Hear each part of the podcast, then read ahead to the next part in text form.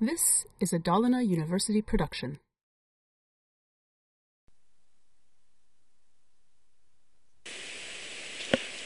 Då tittar vi på ett litet program för att analysera eller hålla reda på hur många studenter som har klarat ett prov respektive inte klarat. Och lärarna kan då fylla i då i en sån här dialogruta om studenten har klarat eller inte klarat. Jag visar för att se hur programmet fungerar.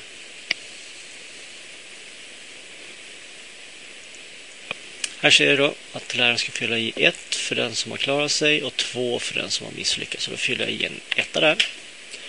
Så kommer det upp igen, enter, fyller i en etta igen, en etta igen, nu fyller jag i en tvåa, en tvåa, en etta, en tvåa, en etta, en etta, en tvåa. Och sen får vi då resultatet. Då ser vi att vi har fyllt i sex stycken som har klarat sig och eh, fyra stycken som inte har klarat sig. Och det här programmet är då gjort så att eh, vi håller i variabler datat om hur många som har klarat sig respektive inte har klarat sig. Hur ser koden ut? Ja, som vanligt så måste vi alla program, inte alla, men i många program hålla reda på data. Och då har jag på raderna 14 till och med 17 deklarerat ett antal variabler som ska hålla det här datat som behövs i programmet. Eh, vi har en variabel som heter passive som håller reda på hur många som har klarat sig. En som heter failure som håller reda på hur många som har misslyckats eller inte klarat sig. Eh, sen håller vi en räknare som heter student som vi då använder i den här loopen som en räknarbaserad loop. Och sen har vi en variabel som håller reda på om jag eh, fyllde i en etta eller tvåa som sträng. Sen måste vi alltid eh,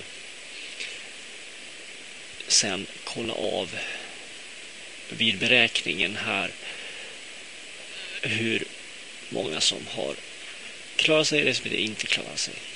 Eh, while-loopen då? Vad gör den? Jo, vi ska med hjälp av en räknarbaserad loop eh, fylla i för tio stycken studenter. Och i loopens eh, huvud här nu så har vi då ett villkor som heter så länge som student är mindre än eller lika med 10 så ska vi göra de här kodraderna som finns i while-loopens kropp. Och vad gör den för någonting då? Jo, för det första så slänger den upp en sån här eh, window prompt.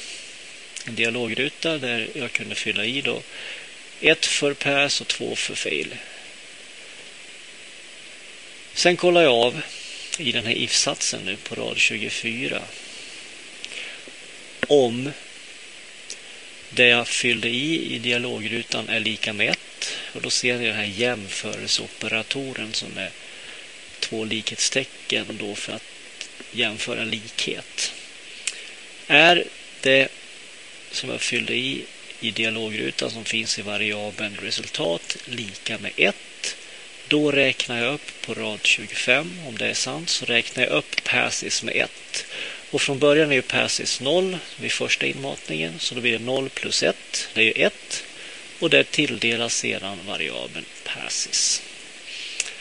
Är det som så att det jag fyllde i var en 2, då är det här villkoret falskt, det vill säga result som då innehåller en 2 det är ju inte lika med 1 då, då är det falskt och vi hoppar ner till den här raden och eh, räknar upp variabeln failures med. Så vi tar det föregående värdet som finns i failures plussar på med 1 och tilldelar sedan variabeln failures det här nya värdet. Så var failures 2 så plussar vi på med 1 får vi 3 och då tilldelas failures värdet 3. Därefter på rad nummer 29 sen så räknar jag upp den här variabeln. Vi har ju en räknarvariabel, alltså måste jag ha en räknare som räknas upp så att villkoret i while-loopens huvud på rad 20 någon gång kan bli falskt. När jag har fyllt i 10 stycken studenter så ska vi skriva ut då resultatet och jag använder som vanligt dokument objekt och dess metoder write för att skriva ut lite information. Och på rad nummer 34-35 då så skriver vi ut hur många som hade klarat sig. och hämtar då ut ifrån variabeln passes så många som har klarat sig och hämtar ut ifrån variabeln failures hur många som inte har klarat sig. Sen hade jag, eller finns det en if-sats här på rad 37 och 38 som kollar av om antalet som hade klarat sig är större än 8. Då skriver vi ut lite information, raise tuition. Är det som så att eh, vi hade att det här är falskt, det där villkoret, då skrivs det inte ut någonting. Det här är väl för att ge läraren beröm för att han hade fått så många studenter som hade klarat sig.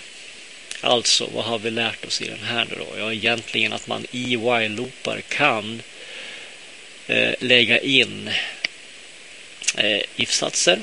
Eh, men också att man i de här while-looparna då kan räkna upp data och spara på sig lite data. Men annars är det ingenting nytt i själva while-loopen utan den fungerar på precis samma sätt. Alltså att vi i kroppens huvud skriver ett villkor och så länge som villkoret är sant så körs kodraderna i loopens kropp. Och som alltid när man har räknarbaserad loop så måste man räkna upp den här räknaren så att villkoret i loopens huvud